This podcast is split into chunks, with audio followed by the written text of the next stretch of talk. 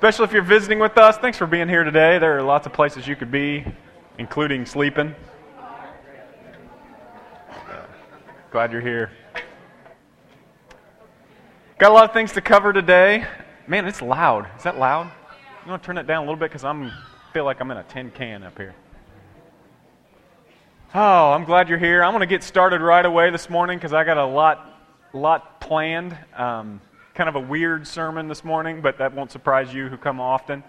Um, I got a big, long story to tell today, and that's pretty much my sermon today. So I got to get going on it because um, I don't want to. I don't want to take too long, but I'm excited about it. Before we get started today, I just want to have a quick um, prayer time for you. If you if you come on in here like most of us do um, you probably aren't ready to hear a message today of any kind.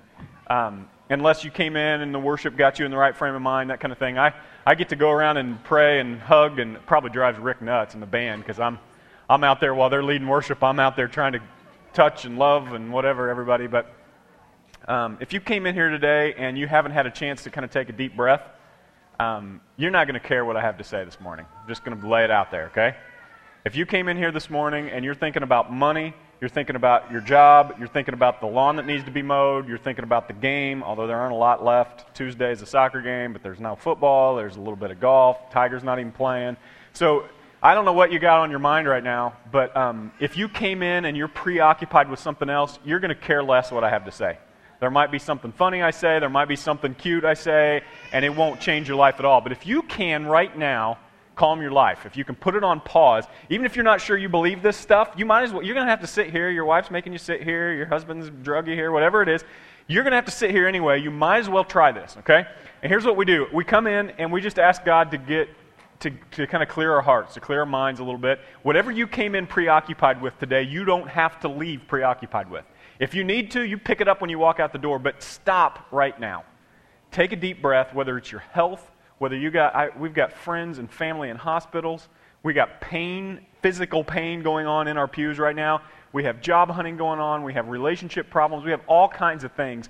And that's okay, but we don't want to miss what God has to say to us today because of those things. So we're going to take a deep breath. And here's the truth about it I'll miss it too. And I won't say the right things if I don't get right. So we're going to take a deep breath. We're going to stop for a minute, and then I'm going to pray. And then we're going to jump right into sermons morning.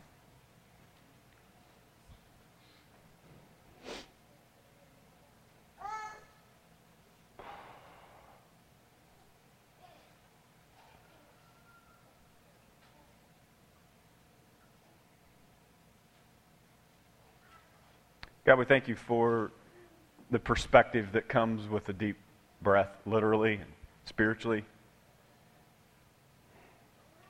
God, the truth is, no matter how many books we read, no matter how many self help classes we take, no how much counseling we get, how many drugs we take, there's this looming thing in our life that we're not in charge, we're not in control.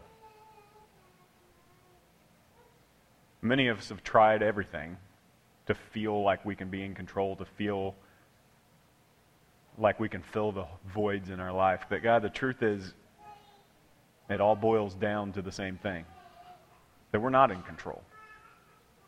So, right here, right now, we pause to give space and time and energy to the one who is in control. And you, we know that if you wanted to, you could speak louder than everything else in our lives. You could cause us to stop everything, but you've chosen to speak, in a still small voice and you won't compete with the stuff in our lives. So we turn it all down so we can hear you right now. Would you change us because of what we hear today? And we'll be ready and we'll take action in your son's name. Amen. So, we're dealing with this series um, called Stronger. If you're visiting with us, um, if you're listening online, Stronger is about getting stronger physically, spiritually, emotionally, relationally um, and financially, and we have been working through that since the beginning of the year. Um, we are now halfway through the year and have uh, about three more months to go on this. Please don't take a deep breath on that. No, we're, we're, we're going through all these kinds of uh, different ways in our life. We're getting stronger. And this, over the last few weeks, we've been talking about stronger family. And I got to I got a message to deliver today that is much different than what I normally do. In fact, I haven't preached this kind of a sermon in about two or three years around here. I dug one up that I'd preached about three years ago just to make sure I wasn't doing the exact same thing. Um, but uh, I really, I really like what God's led me to today, and it's really fun. In fact, I brought a stool out here today because what we're going to do today is something that you've liked since you were in kindergarten. Um, and if I could do this right, I'd have my dad here preaching this sermon because there is no better person to do this than my dad, in my opinion. Story time. Today it's story time, okay? Like gathering around the kindergarten teacher, like um, whatever it is that, that, in your life that tells stories. Um, today I want to tell you a story that I believe will impact your life. And as we talk about it, I, I, brought another picture for you today. This is our last sermon in the Stronger Family series. And I wanted you to see another family picture, you know, these awkward family photos on Google. Somehow this is this family's family. Um, little abnormal, although I've seen worse. Um, and I don't know what your family photo looks like, but the truth is it's not ideal. And I get that. I don't know what you brought in here today. It's some people in your pew um, you would rather have the monkeys than them, you know? And you probably, on the way to church, many of you had fights and arguments today. And I get that. I understand that. A lot of you have relationship problems in your life that you feel like will never be resolved. A lot of things you don't want resolved. You have family in your life that you don't even talk about. Um, forks of your family tree you would like to take a, a saw and cut off the branch. You know, I know this about you because I have it too. And I want you to know today um, that if you have ever heard anybody say that what you need to have in your life is a biblical family, um, then you've never the, read the Bible because you don't want a biblical family. In fact, there are very few uh, families in the Bible that are good stories. Most of them are completely messed up, and most of them worse than yours. And I think God did that very intentionally. He put these stories in the Bible to say, This is life. I know this is life. And here's how you deal with real life. Now, if he'd put a bunch of stories in the Bible that were about Beaver Cleaver and Ward and June, um, if he put in stories in the Bible that were about the Brady Bunch, you know, and the little tiny problems that they surface, we'd have read that and gone, well, that doesn't apply to my life.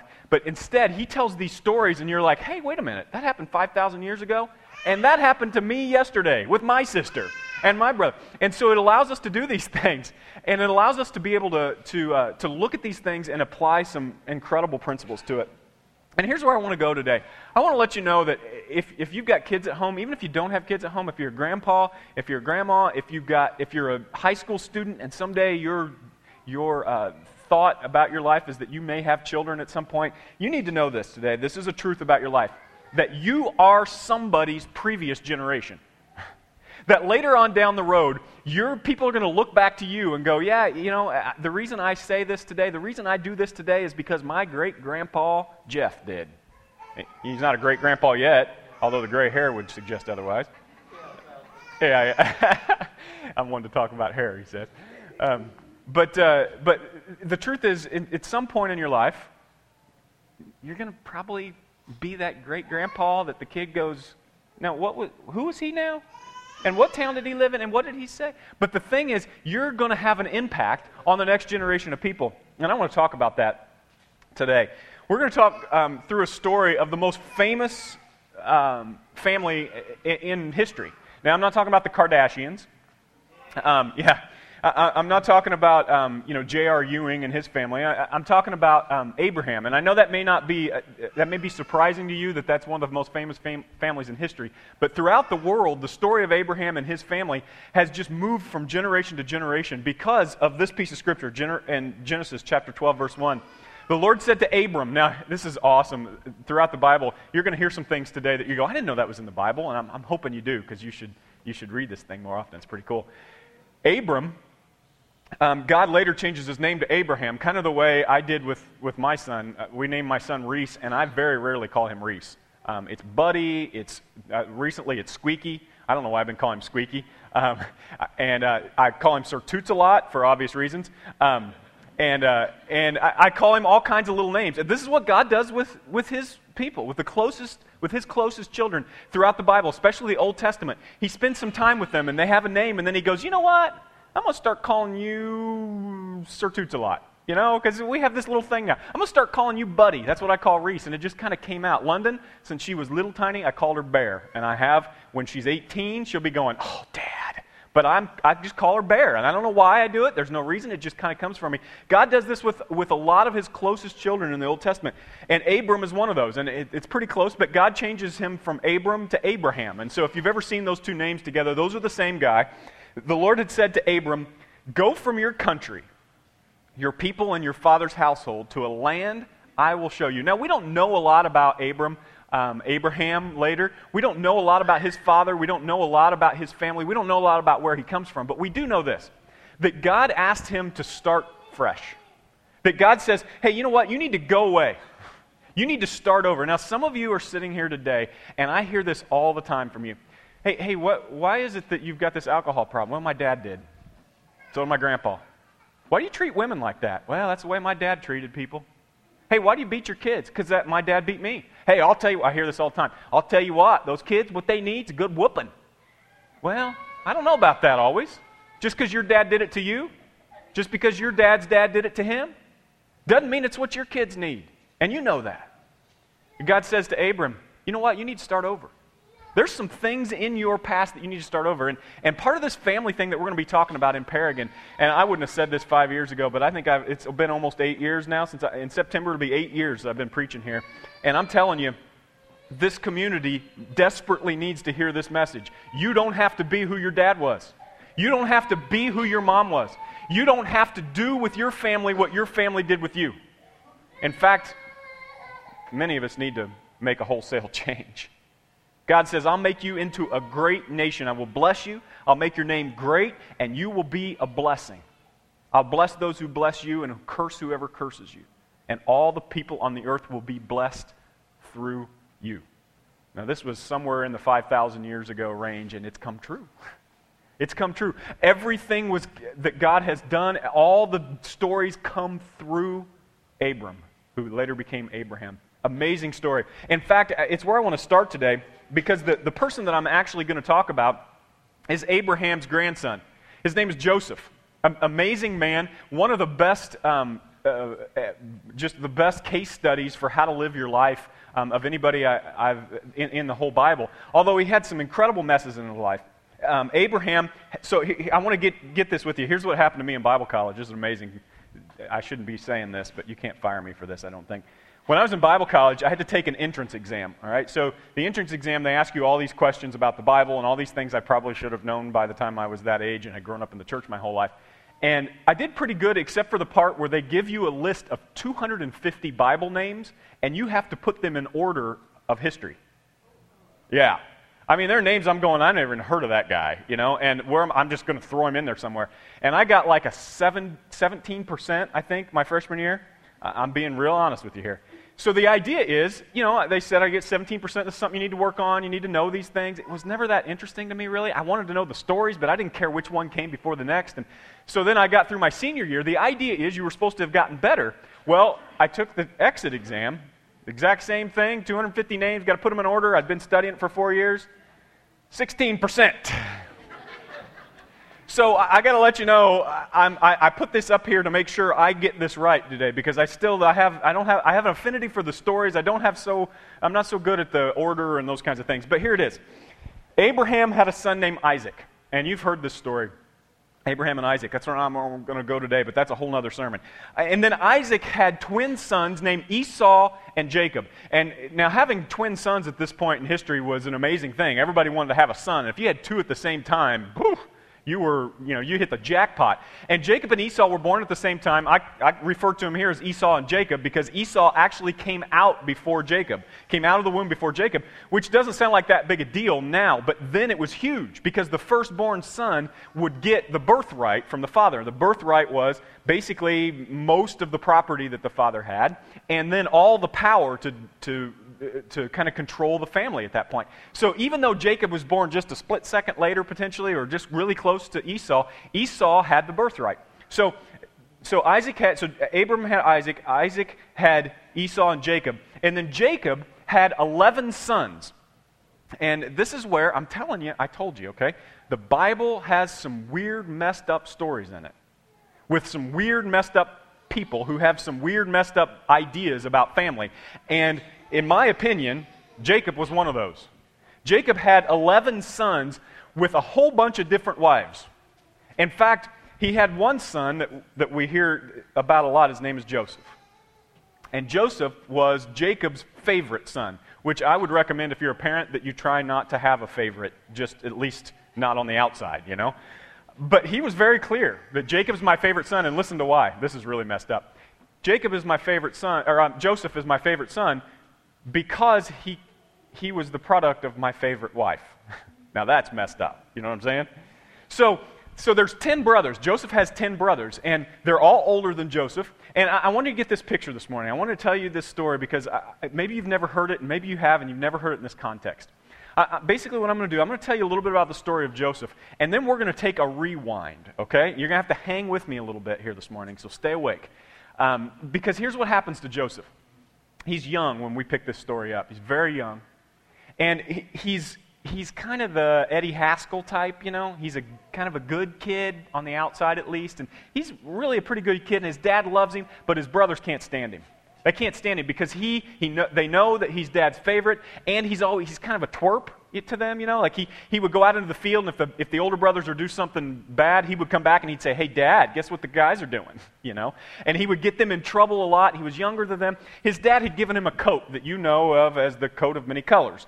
And this coat was just a beautiful coat, and none of the rest of the brothers got this coat. So they were just they were annoyed. And besides the fact that he was dad's favorite, besides the fact that he had this annoying habit of kind of telling on people, besides, the fact that his dad had given him this beautiful coat and kind of treated him better than the rest of the kids, he also was a, was a dreamer. He had these dreams.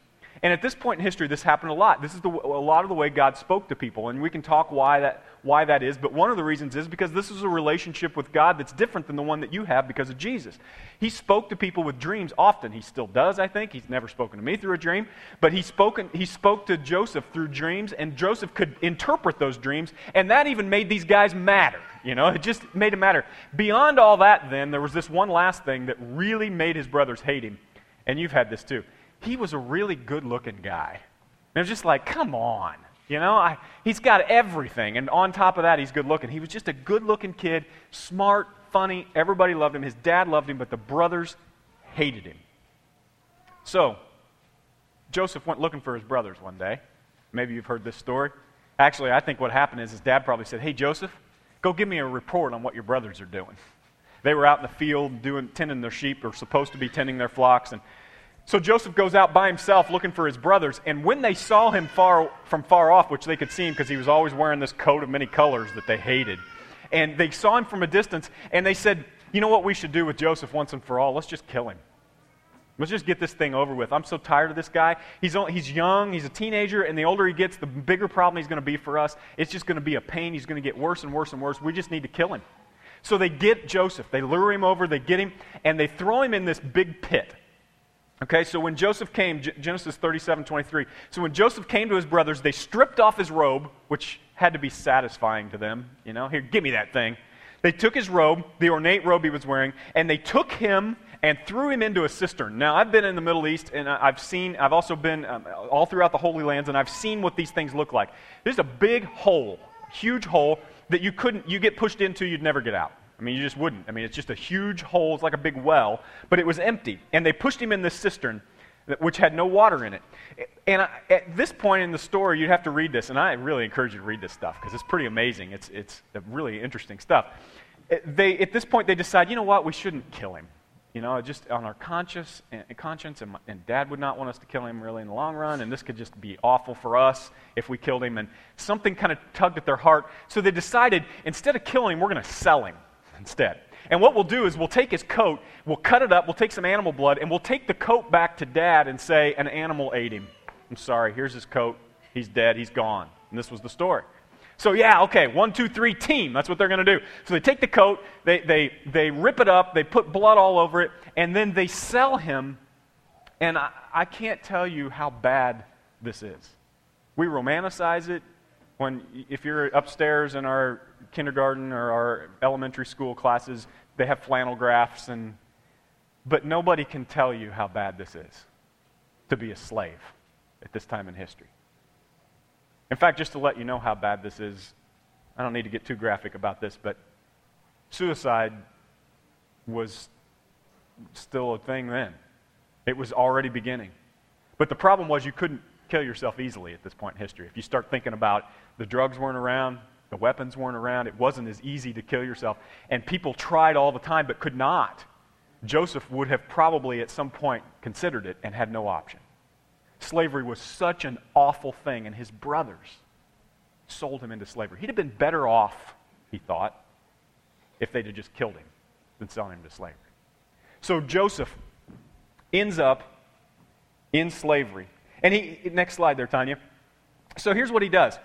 He, in the midst of this, and here's a good place to pause. I got a lot of little morals to this thing. There's one big one at the end, but I, this is one you're going to hear me say throughout this story. That every time Joseph looks like his life isn't going well, like his life isn't going the way it's supposed to, he like grits his teeth a little bit. Like he just kind of nods his head and goes, You know what? I'm following God anyway. I'm doing the right thing, even if it seems like the right things aren't happening to me. You know, this is not the way I hear Christians talk, especially if you read Facebook. One day I'll see a Facebook post from, Christ, from a Christian friend of mine that'll say, God is so good, we just did this and he sold our house, or he did this and I bought a new car and I got this new thing in the mail and God was so good, he answered my prayer, God is so good. Two days later they're like, I hate God, he couldn't do anything for me, now I just lost my job and I lost. This is the way Christians act, not Joseph. Joseph from the very beginning said, God's either God or God or not. He's either God or not. My circumstances do not change the way I feel about whether God's God or not. And he just keeps doing the right thing. So here's what he did he ends up a slave in the house of a man named Potiphar. And Potiphar lives with, near the Pharaoh and works for the Pharaoh. Pharaoh is, is the most powerful man in the world, especially in Egypt, but the most powerful man in the world at this point. And Joseph works in the house of Potiphar, this man named Potiphar, who starts to really like this guy. You know, the guys like this, you just like to be around him. And the more he was around him, the more he thought, you know what, I can trust him. My dad used to say this all the time that I used to say, hey, Dad, can I, can I take your car? I'm 16 years old. Dad, can I take your car?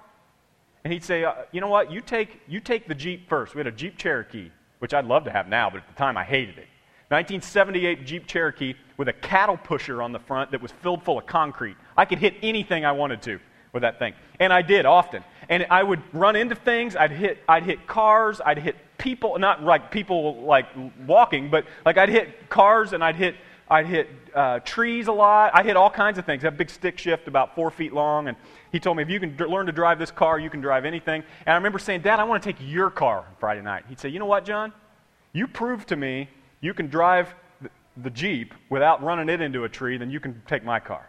And he would say this to me all the time. I hated this phrase, but I get it now. If you can be trusted with a little and you can prove yourself, I'll trust you with more. Oh, man.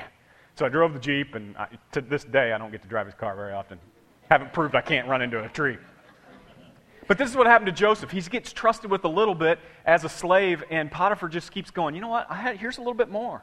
You're doing good. I trust you. You're a faithful person. I just want to be around you. You just seem like the kind of person that I could trust with more. Pretty soon, Joseph ends up being in charge of the entire house. He's still a slave, which stinks in this culture, but he has put himself in a situation where now he's in charge of Potiphar's entire home. He's in charge of all the slaves. He keeps everything clean, he keeps everything running, and Potiphar trusts him even with the finances for the house. And then Potiphar's wife enters the story. Potiphar's wife, I believe, had had a history of affairs. And she tries to seduce Joseph. I told you he was a good looking man. She tries to seduce Do- Joseph, and he keeps saying, No, no, no. And finally, here's what we read He refused her. With me in charge, he told her, My master, your husband, does not concern himself with anything in this house. Everything he owns, he has entrusted to my care. No one is greater in this house than I am. My master has withheld nothing from me except you because you are his wife. I love it. Joseph's going, You're his wife. Did you forget that? How then could I do such a wicked thing and sin against God? And though she spoke to Joseph day after day, he refused to go to bed with her or even be with her. The temptation that he faced on a daily basis was great.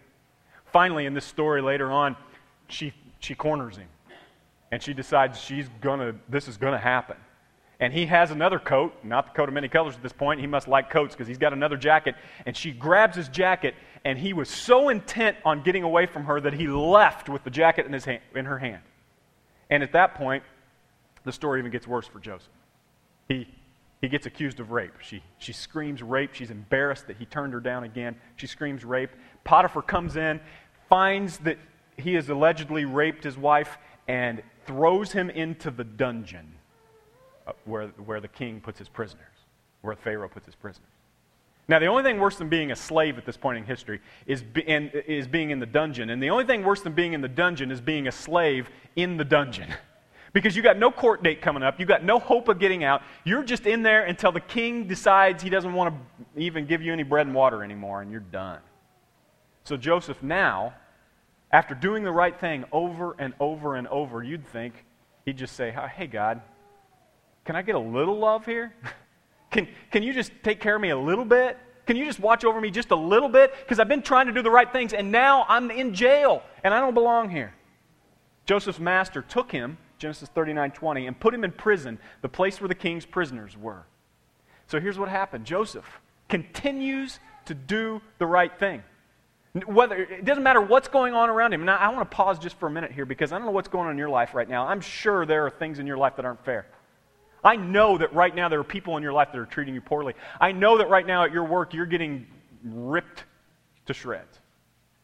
But you need to know your job is to continue to do the right thing, continue to take the next right step no matter what no matter what goes on in your life. This is what happens to Joseph. He begins to love the people in the prison, he begins to take care of them. He finally ends up running into the cupbearer that used to work for the king. He and, the king, he and Pharaoh had a real issue at some point. Pharaoh threw him in. Um, the prison, and the cupbearer had a dream one night. And he came to Joseph and he said, I had this crazy dream. I don't know what it means. And Joseph says, I can interpret dreams. He tells the, the cupbearer, you're gonna, this dream means that you're going to be reunited with Pharaoh. You're going to be reunited. You'll be right back there. And sure enough, it was a couple weeks, and the, the Pharaoh called for the cupbearer, and they became friends again. And as the cupbearer is leaving the prison, you think, oh, this is Joseph's way out. The cupbearer's going in, and now he's friends. As he's leaving the prison, he says, Joseph, what can I do for you? You're like, what? Joseph said, just remember me. I'm stuck down here. Remember me. Find a way to get me out of here. I, I didn't do this. Get me out of here. And then the Bible says this one awful thing. It just says this But the cupbearer forgot about Joseph. Two years after that, Joseph stays in prison. After helping the cupbearer out, after being a friend, here's what the Bible says it says that he, had, he found favor in the eyes of the prison warden. Even the prison warden liked this guy, and he still couldn't get out. So one day, the Pharaoh himself has a dream. He has a couple dreams, and they're very complicated and they're scary. One, back, one slide there, Tanya. And he, he continues to have this, these dreams. and basically, other people try to come and interpret them. And for some reason, Pharaoh's like, that does not make sense. Get out of my face. That is not it. And finally, the cupbearer says, Hey, Pharaoh, I remember a guy who interpreted my dream once. His name is Joseph, and he's in prison. He looks awful. He's all messed up. He's long beard. He's, he's, he's a Hebrew. He's a little different than us. But I think he can help you with this. So Pharaoh says, send for him.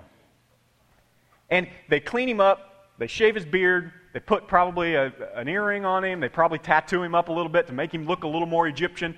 And they take him before Pharaoh. And Pharaoh says to Joseph, I had a dream, and no one can interpret it. But I've heard it said of you that when you hear a dream, you can interpret it. Now, at this point in the story, if you were writing a screenplay and you were making a movie, you're going, Yes, this is Joseph's chance. Hey, Joe, here's what you need to do stand in front of Pharaoh and say whatever you need to say to get on his good side. If he had a dream, you just say, Hey, man, that dream means you're the king forever. You are God, Pharaoh. You're the man. And by the way, every dream you have, if you just put me over in the corner of the palace, I'll interpret it for the rest of my life. This is what you would do if you were Joe. That's what I would do.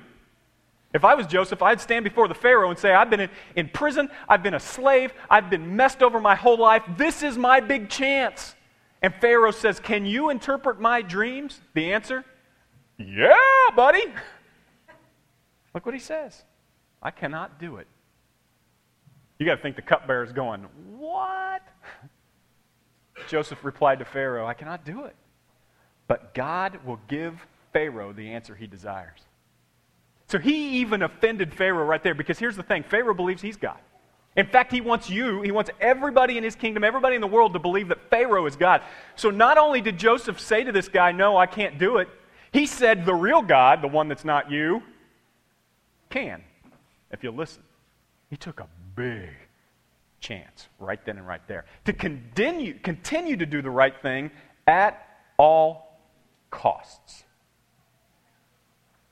What if you continued to do the right thing at all costs in your life? Mm, I'll stop there. So the Pharaoh says, okay, give it a shot. Give it a shot, Joe. Just here's my dream. And he tells Joseph his dream. And basically, the dream, without going into detail, you can read about this. It's a huge, long dream. Basically, the dream means this Joseph says, Here's what God wants you to know about this dream. He, he, he wants you to know that, um, just as Pharaoh said, God has shown Pharaoh what he's about to do. Seven years of great abundance are coming throughout the land of Egypt, but seven years of famine will follow them. Then all the abundance in Egypt will be forgotten, and the famine will ravage the, ravage the land. The abundance in the land will not be remembered because the famine that follows it will be so severe. And Joe said, The reason the dream was given to Pharaoh in two forms, let me remind you, Pharaoh, is that the matter has been firmly decided by the real God. Don't forget, Pharaoh, you're not him. And God will do it soon. So here's what he says He says, Pharaoh, your dream means that the real God is speaking to you. Joseph was a prophet gave me energy to preach today. He said, Pharaoh, the real God is speaking to you, and I'm not going to mess with what he's saying to better my own life. Here's what he's saying For seven years in Egypt, you're going to have more crops than you can deal with. You can't possibly eat it. The people in Egypt can't possibly eat all the crops you have. It's going to be bountiful for seven years. You're going to think you got this. You're going to think this is amazing. You're going to think it's never going to go away. And then immediately, immediately after seven years, it's going to get bad and it's going to get so bad that people are going to die and they're going to be desperate. So here's what God wants you to do, Pharaoh. You need to find somebody who can help you. Everybody who's selling crops right now, you're going to get 20% of it. You're going to build a silo in every city in Egypt. And uh, this whole land, you're going to build a silo. You're going to take 20% of all the crops that are sold and you're going to put it in this silo. And in seven years, when all the crops are gone, your silos are going to be full. And you're going to be a bagillionaire because you're going to sell it back to these people. You're going to be the only one with crops. And at that point, you're also going to be the hero because you're going to have saved everyone. God's telling you, Pharaoh, I'm just saying, this is going to happen, and it's going to happen soon. So everybody's standing in the court going, oh, Joseph's going to get a sword right in the throat right about now and get that little sound that you get in the movies. You know, that's what I'm picturing with Joseph right now. He's going to get it from Pharaoh. And Pharaoh says, You're the man. You're the guy. You're going to be the guy to lead this whole effort. You're going to be my second in command. Joseph that day became second in command in Egypt and began this process. An amazing thing. Next slide. So, this is what happens as it goes through, and, and please hang with me because we're almost done here, and I got I got to show you how this all ties together. We're, this story has been told a million times, but I have never heard it really told the way I'm about to tell it. Because here's what happens next Joseph becomes second in command. He becomes, you know, Mr. Everything in Egypt and throughout the land. It happened exactly the way he predicted it would, it happened exactly the way that God shared with him that it would happen. Seven years they did great. They built up these silos. They saved everyone in the land. In fact, it was even bigger than Joseph had planned. It wasn't just Egypt, people from all over were coming to him and to them for grain. And he was selling it and giving it, and he had so much to give. He was the Savior of the area. And everyone knew who he was. And then, check this out. I, this is right in your Bible. If you just pick it up and read it, you wouldn't believe it. This is amazing. Now, Joseph was the governor of the land, second in command, the person who sold grain to all of its people. So when Joseph's brothers arrived, so here's what happened his dad gets hungry, his brothers get hungry. Living outside of Egypt now, they're hungry.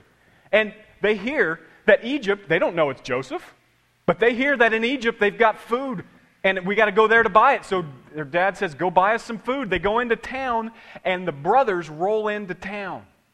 The brothers who just, who 20 years ago tried to kill Joseph. Now, Joseph was the governor of the land, the person who sold all the grain to the people. So when Joseph's brothers arrived, they bowed down to him with their faces to the ground. They didn't know he was Joseph. But this is what you do to somebody at that point who is so well known, so well loved, and so much over in charge of you. As soon as Joseph saw his brothers, he recognized them, but he pretended to be a stranger for a moment. And he spoke harshly to them. Where do you come from? He asked. Now, you picturing this in your mind? I hope, you I hope your imagination's going right now. Where do you come from? His brothers, 20 years older, beat the snot out of him, left him for dead, and then sold him to people. Lied to his dad. Hadn't seen him all these years. This is his moment. This is his moment to take out his revenge. This is his moment to do everything he's been thinking about as he's been sitting in prison, to do all the things he wanted to say, all the things he wanted to do to his brothers. Now's the time. He has the upper hand. You have had this moment in your life with your family, with your friends, with those who God has put you in closest to. You've had these moments where they're vulnerable and you're standing over them. You have a decision to make. I believe Joseph's first choice was not to do what he did. I believe he was like, huh, I don't know what I'm going to do here. Because that's why he didn't tell him who he was right off. He needed some time to think about what he was going to do. He had some choices to make, and here's what he did. And this is where I want to take a step back for a moment. He remembered an echo from his past. I'll tell you what I mean by an echo in your life and in your families, there will be times, maybe now is one of them, that you will do something as a parent, as a grandparent, as a family member that will never, will cause your family to never be the same. You will do something that will echo through the generations. It happened in my family when my mom and dad were um, just getting married. They were really young. I won't tell you how young because it may give fuel to some of the high school students around here. They were stupid young, okay? And they got married and they didn't have any money. And my dad was nervous and my mom was nervous. And one time they were sitting with my grandfather, who was first generation preacher and lifestyle Christian. And he had not had this experience in his life, but he said to my mom and dad, they said, We're nervous. We don't know if we can if we can even pay for a, an apartment. And he said this to them He said, As long as I have a roof over my head, you have a roof over yours. And then that would echo. He died of cancer. And years later, my uncle, my mom's brother, was just getting into ministry and was hurting financially and came to my mom and dad said, I don't know what we're going to do. We got, we got this church. We're not making very much money. My mom and dad had this tiny little house with an unfinished basement in it. And my, you know what my mom said? As long as I have a roof over my head, you have one over yours.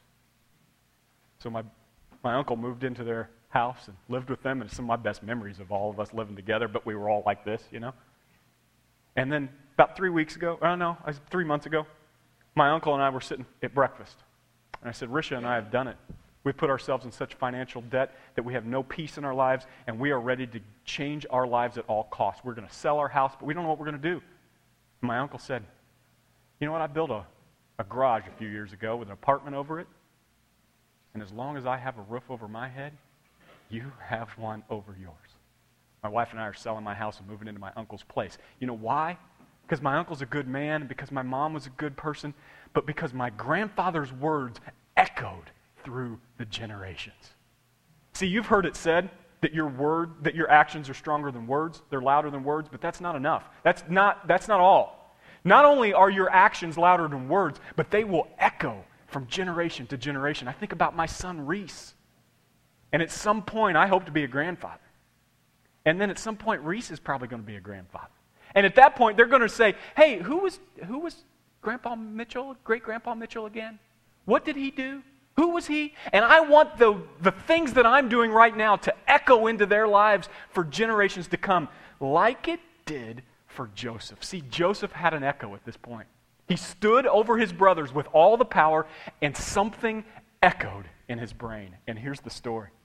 See, what had happened is Joseph's father, Isaac, and his uncle, Esau, had been in a fight their whole lives over the birthright. And at one point, you'll have to read about this because it's a long story, but at one point, um, Esau is out in the fields. He was a hunter, and, and, um, and Jacob was in cooking, and he was more of a cook. He didn't, they were really a lot different. Esau was starving. Um, the Bible says he was literally hungry, starving. He comes in and he says, Oh man, I'm so hungry. Jacob, give me some of your food. We think he was probably out a long time in the woods and didn't have any food. Jacob, give me some of that stew. I want it so bad. And Jacob saw an opportunity. Younger brothers don't get this opportunity very often to get the upper hand. And probably just out of, you know, just being interested, he's stirring the pot and he says, Jacob replied, First, sell me your birthright. For a, for a bowl of stew? My birthright? Look, I'm about to die, Esau said. What, what good is a birthright to me? And Jacob said, Swear to me first. So he swore an oath, selling his birthright for a stupid bowl of stew. Now, he was in his teens at this point, and you know how hungry teens are completely irrational. And that's what he did. He sold his birthright to Jacob. Then Jacob gave Esau some bread and some lentil stew, and he ate it and drank, and then he got up and left. So Esau despised his birthright. He gave up his birthright for a bowl of soup. And that was the first time that Jacob deceived Esau to steal his birthright. The next time, his dad was about to die. Isaac was about to die. He was blind or almost blind. He was laying in bed, and it was time for him to give the blessing of the birthright. Time for him to say, okay, you now, Esau, right? Because Esau's the older brother. I'm sure when Esau sold his birthright to Jacob, he thought, well, dad will never really do it. I'm sure that there was a moment where he thought, we'll sort all this out when dad's dying. His dad says to Esau, here's what I want you to do go out and kill something, kill, kill some game, bring me the meat, and while we eat the meat of the beast that you kill together, I'll, I'll pray over you and I'll give you your birthright. So Esau thinks, this is it. I'm going to get the birthright. He goes out hunting, and while he does, Jacob sneaks into his dad's room. Now, Esau was a hairy dude, and Jacob wasn't. So Esau was so, de- or Jacob was so deceptive that he, he put some animal fur on his body so that when his dad would feel his arms, he would think he was Esau.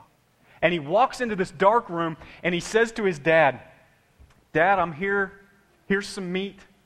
I'm here for the birthright. And first his dad says, Well, man, that was fast. How'd you kill the animal that fast? He said, Are you sure it's you? Look at this. Jacob went close to his father Isaac, who touched him, touched his fake fur. He says, The voice is the voice of Jacob, but the hands are the hands of Esau. He did not recognize him. Felt his hands were hairy like those of his brother Esau.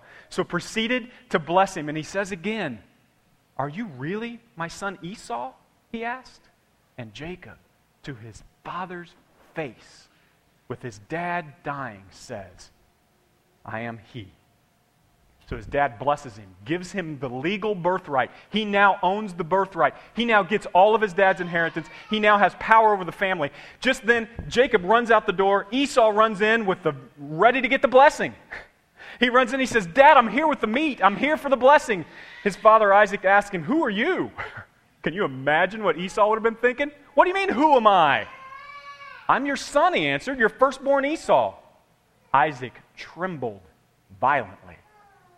Who was it then that hunted game and brought it to me?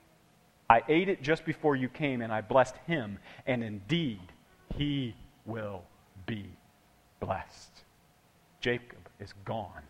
Second time, he is messed over his brother. So at this point in history, Esau decides he's going to kill Jacob. I mean, really kill him. Not like you said, I'm going to kill you. Really kill him. He starts hunting him. Instead of hunting game, he starts hunting his brother. And so Jacob has to take all of his stuff that he gets from his dad, he has to take all of his family, and he has to get out of town and get out of town fast and go away from his brother. And all of th- these years, he had been away. Many, many years he'd been away from his brother. When we read this story. So Jacob goes a long way away. He has sons with all these different wives, which is really strange. And he puts them in order of the ones he likes the most, which is even stranger. And so then he decides one day, I, I've got to get right with my brother. Maybe you've had that moment. I have to get right. I can't, li- I can't die with my brother not knowing my kids and my family. I, I got to get right with my brother, even if he's going to kill me. I got. So he loads up all of his stuff, all the things that he owes his brother. He loads his family up, and he goes to find Esau. That sounds just stupid. Hey, mom, where are we going? Joseph says. His mom says, We're going to find Uncle Esau. You mean the Uncle Esau that's been trying to kill dad all these years? Yep. We're going to go find Uncle Esau. So they go on a trip to find Uncle Esau. And listen to this. Hang with me because it's all going to come back around. I know you're getting tired. Genesis 33 1. They're coming down this, this area where Esau ought to be. Jacob looked up, and there was Esau coming with his 400 men. He's got a small army. And here is Jacob with his family and a bunch of stuff out in the middle of nowhere. No chance against Esau and his army. Check out what happens. So Jacob turns around and he divided the children among Leah, Rachel, and the two female servants. So here's all his wives and all of his kids, and he divides them up. Look what he did. This is so strange. He puts the female servants and their children in front. Doesn't name the children, just puts them up out in front for these 400 people. Then Leah and her children next, and Rachel and Joseph in the rear. Joseph is the only son that's mentioned by name. Did you notice that? The only child that's mentioned by name is Joseph. And he and Rachel in the very back. He himself, then, Jacob, picture this, okay? I'm almost done. You just got to hang with me. Imagine this. Jacob walks through this caravan towards 400 people and his, his brother Esau, who he owes everything to. And he begins to do this. He himself went on ahead and he bowed down to the ground seven times as he approached his brother. So just picture this. He takes a couple steps and bows. He takes a couple steps and bows. And Joseph, seven, eight years old, watching all of this. What is dad doing? He's going to die. Take a couple steps, bow. Take a couple steps, bow as he approached his brother. So what's going to happen here? Little Joseph standing in the back, trying to see over What's dad doing? Is that Uncle Esau, Mom? Yeah. Is, is he going to kill us all? Maybe. and look what happened. But Esau ran to meet Jacob and embraced him. He threw his arms around his neck and he kissed him, and they wept together. And Esau looked up and saw the women and children. Who, who are all these with you? He asked, and Jacob answered, They are the children God has graciously given me. Then the female servants and their children approached and bowed down. Next, Leah and their children came bowed down. And last came Joseph and Rachel, who bowed down, thanking Uncle Esau for having grace for them. Okay, stop for a minute. Suck back now. You know, if we were in a movie, we do that little dream thing. Okay? We're going back to Joseph. Do you know where I'm going? Joseph is standing here the way Uncle Esau was now, with all the power, with all the authority, and with all the right to do whatever he needed to do to these family members who had messed him up. And everything in him wants to, except for one thing the echo from Uncle Esau. From this moment in time where he remembers the echo of his family saying, This is the way we do family. This is the way we do life. Grace at all costs. Peace, even when it's not your fault. Forgiveness every time, even when you don't, it's not deserved. And at that moment, look what happened. Genesis 45 15. There were some other things going on, and, and it took, it, it, honestly, it took Joseph a while. And there was some, you have to read through this whole thing. But eventually, Genesis 45 15, he kissed all his brothers and wept over them, much like Esau and Jacob wept over each other's families after his brothers talked with them. When the news had reached Pharaoh's palace that Joseph's brother had come home, Pharaoh and all his officials were pleased. Pharaoh said to Joseph, Tell your brothers, do this, load your animals, and return to the land of Canaan. And bring your father and your families back to me. I will give you the best land of Egypt, and you can enjoy the fat of the land unbelievable story of a man whose echoes from his family's past changed his narrative. Now, if you've heard me preach, you could probably finish my sermon for me. You know exactly where I'm going. The actions you take in your life right now will echo through generations to come. You think the decisions you're making about your children right now are just dealing with them right now? No. You've heard it said over and over again in life that your actions speak louder than words, but it's bigger than that. It's not true.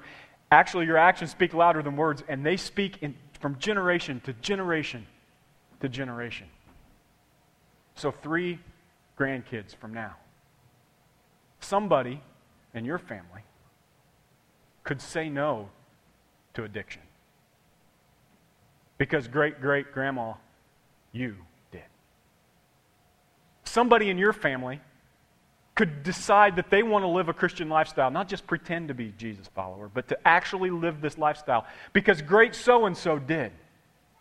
Today is your chance. If you're grandma in this place, if you're grandpa in this place, don't you dare retire from your family.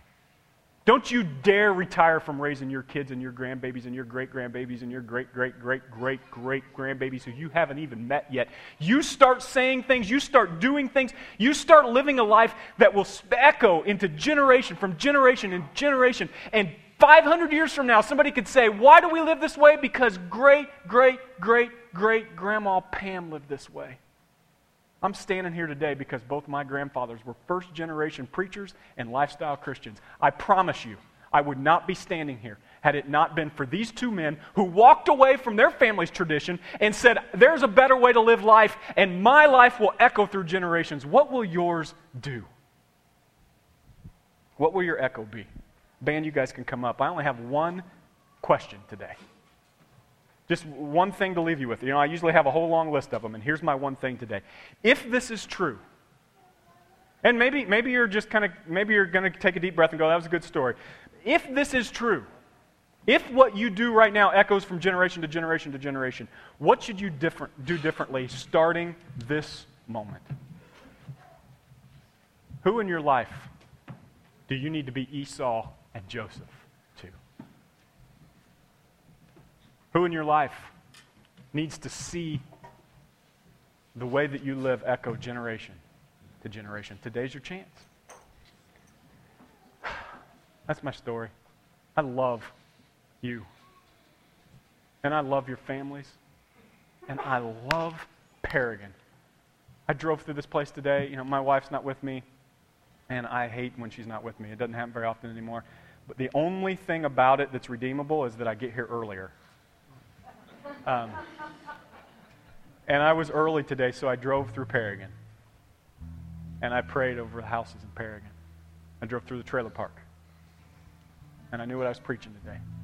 And I prayed that moms and dads who are living in this city would not raise their children the way their parents did just because they don't know different.